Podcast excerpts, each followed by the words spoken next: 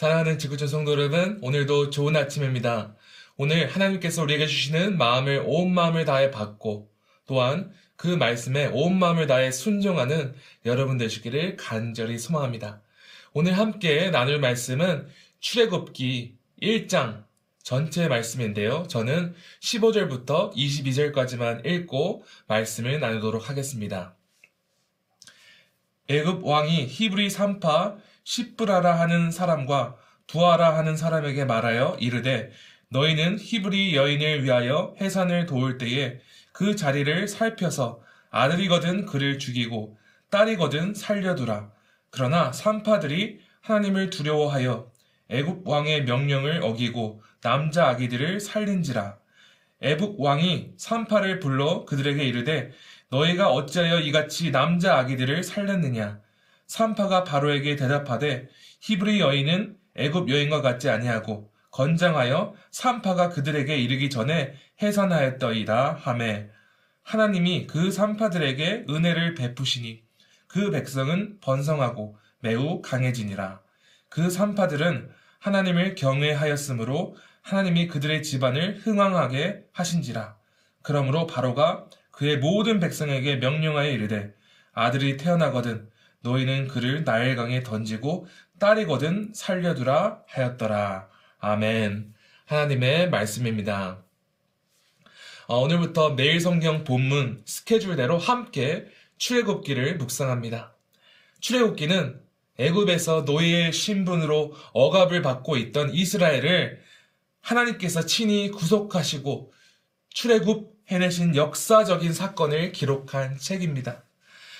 오늘 본문을 말씀을 나누기 전에 어, 먼저 성도 여러분께 앞으로 출애굽기를 묵상하실 때 주목해야 할 두 가지만 짧게 말씀드리기 원합니다. 첫 번째로 출애굽기를 읽으실 때 노예의 신분으로 살아가던 이스라엘 민족을 하나님께서 어떻게 구속하셨는지 주목하십시오. 여기서 반드시 기억해야 되는 사실은 이스라엘이 애굽을 나올 수 있었던 것은 전적인 하나님의 은혜라는 사실입니다. 하나님께서 모두 하셨습니다. 이스라엘 민족 스스로 애굽을 빠져나올 수 있는 능력이 전혀 없었습니다. 하나님께서 어떻게 그들을 애굽으로부터 출애굽하셨는지 구원하셨는지 자세히 주목하시고 묵상하시기를 바랍니다. 두 번째로 출애굽기를 읽을 때에 하나님께서 친히 구원하시고 자신의 백성으로 삼으신 이스라엘 백성에게 어떠한 삶을 살아갈 것을 요구하셨는지, 명령하시는지 주목하시길 바랍니다. 이스라엘 민족은 더 이상 애굽, 그 바로 땅 아래 사, 살고 있는 백성이 아니라 하나님께 속한 백성이 되었습니다.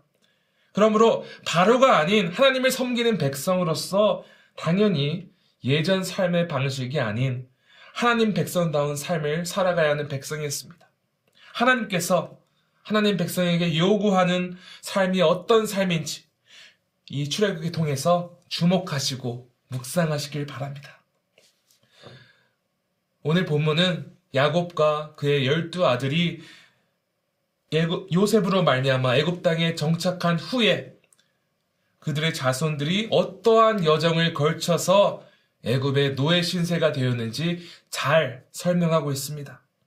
오늘 제가 읽지는 않았지만 출애굽기 1장 7절은 야곱과 열두 아들의 자손들이 생육하고 불어나 번성하고 매우 강하여 온 땅에 가득하게 되었다고 하였습니다.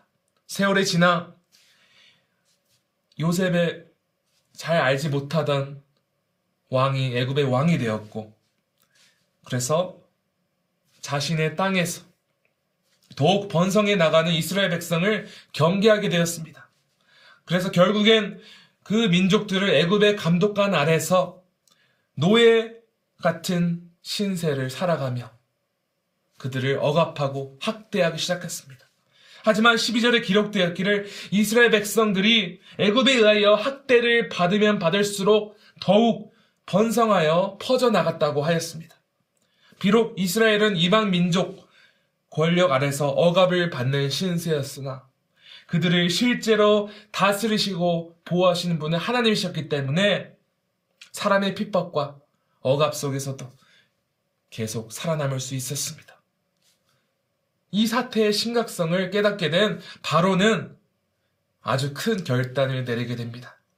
히브리 산파 십브라라 하는 사람과 부하라 하는 사람을 불러 그들이 히브리 사람이 남자아이를 낳을 때마다 모두 죽일 것을 명령했습니다. 한마디로 애굽 왕은 이스라엘이 더욱 번성해 나가지 못하도록 아예 생육을 시작도 하지 못하도록 남자 씨앗을 완전히 끊어버리겠다는 결단이었죠.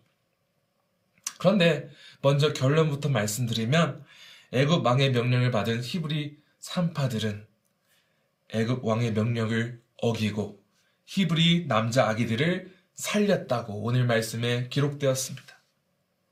성도 여러분 그런데 한번 생각해 보십시오. 애굽 왕의 특별한 명령과 지시를 받은 이 히브리 산파들이 왕의 명령을 어기고 자신의 소신대로 행동하기 쉬웠을까요? 아니면 어려웠을까요? 조금 다르게 여쭤보겠습니다. 당시 애굽 땅에서 최고 권력을 가지고 그의 말 한마디가 곧 법일 뿐만 아니라 애굽 땅에서 신 같은 존재로 여겨졌던 바오로의 명령을 거스른다는 것은 무엇을 의미하는 것일까요? 네, 죽음이었겠죠. 아마도 바로의 명령을 거스른다는 것은 상상도 할 수 없는 일이었을 것입니다. 그런데 감히 히브리 산파 십부라와 부하는 바로의 명령을 어겼을 뿐만 아니라 모든 히브리 남자를 죽이라는 명령에 정반대 그들을 살리는 아주 역대급 죄를 저질렀습니다. 과연 히브리 산파들의 그 자신의 조국을 향한 애국심 때문에 이와 같은 결정을 내렸습니까? 또한 자신의 조국을 향한 애국심 때문에 언제라도 자신의 목숨을 바칠 준비가 되었기 때문에 바로의 명령을 어기고 이스라엘 백성들을 구할 수 있었던 것입니까? 이에 대한 답은 오늘 본문 1장 17절에 기록되었습니다.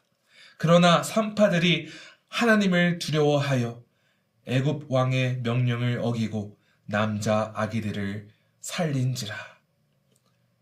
히브리 산파들은 살아계신 여호와 하나님을 두려워하는 자들이었습니다. 결코 그들의 조국을 향한 애굽심 때문에 목숨을 걸고 애굽 땅의 권력자의 말을 어길 수 있었던 것이 아닙니다. 그들은 애굽 땅뿐만 아니라 온 만물의 주권대 되시는 하나님을 두려워하는 자였습니다. 그런데 17절에 기록된 이 두려워하다는 단어의 히브리 원어인 야레, 야레라는 단어가 오늘 본문에 한 번 더 등장합니다. 21절입니다. 그 산파들은 하나님을 경외했으므로 하나님이 그들의 집안을 흥황하게 하신지라. 여기서 하나님을 경외하다 라는 단어가 17절에 두려워하다 라는 단어와 동일한 야레라는 히브리 단어입니다.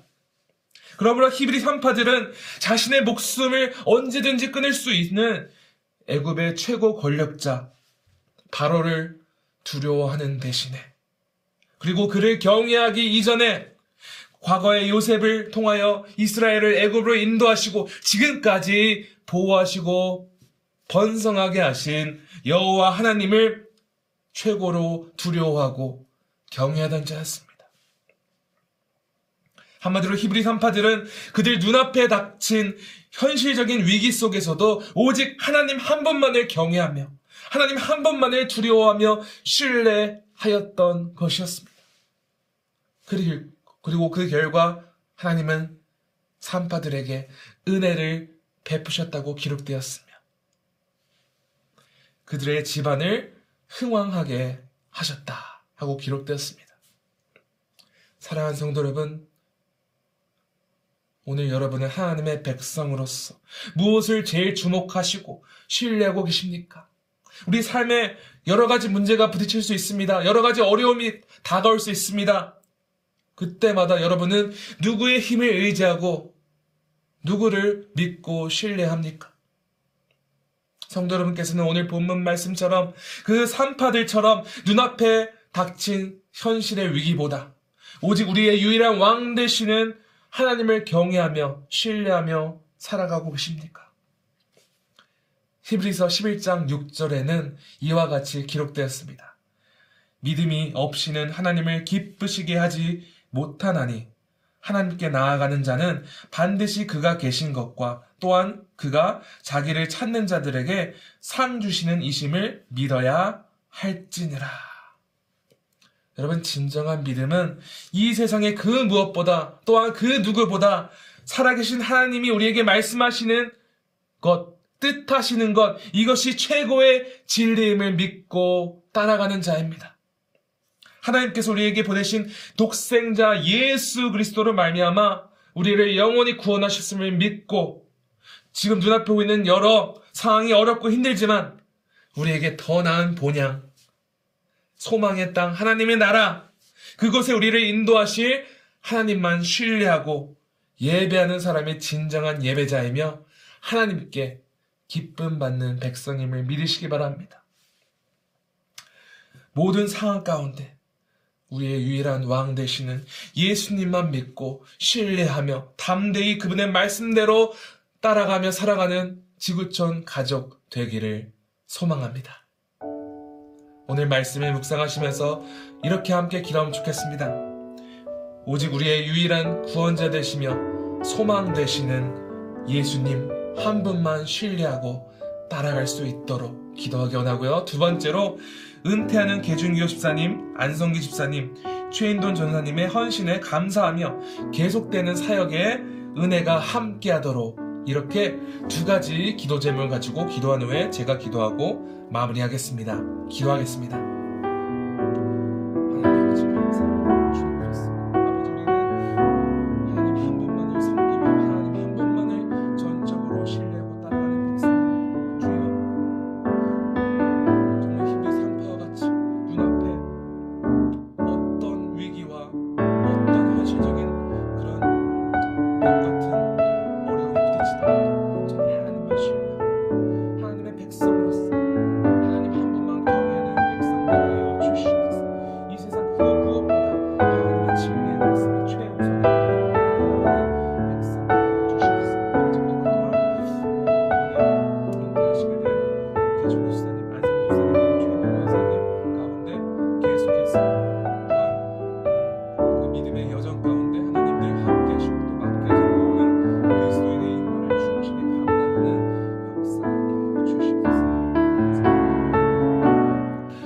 아버지 감사합니다 주님 오늘 이 출애굽기 말씀을 통해서 그 히브리 산파들의 믿음 그들이 하나님을 최우선으로 경외하며 최우선으로 두려운 결과 그들 앞에 놓인 위기 속에서 하나님만 따라간 그 믿음의 본을 우리가 보고 배웠습니다. 주여, 우리에게도 우리를 구원하셨으며 또한 우리를 향한 소망을 가지고 계신 예수님 한 분만 우리에게 진리 되시며 우리에게 유일한 소망 되심을 믿게 하여 주시옵소서.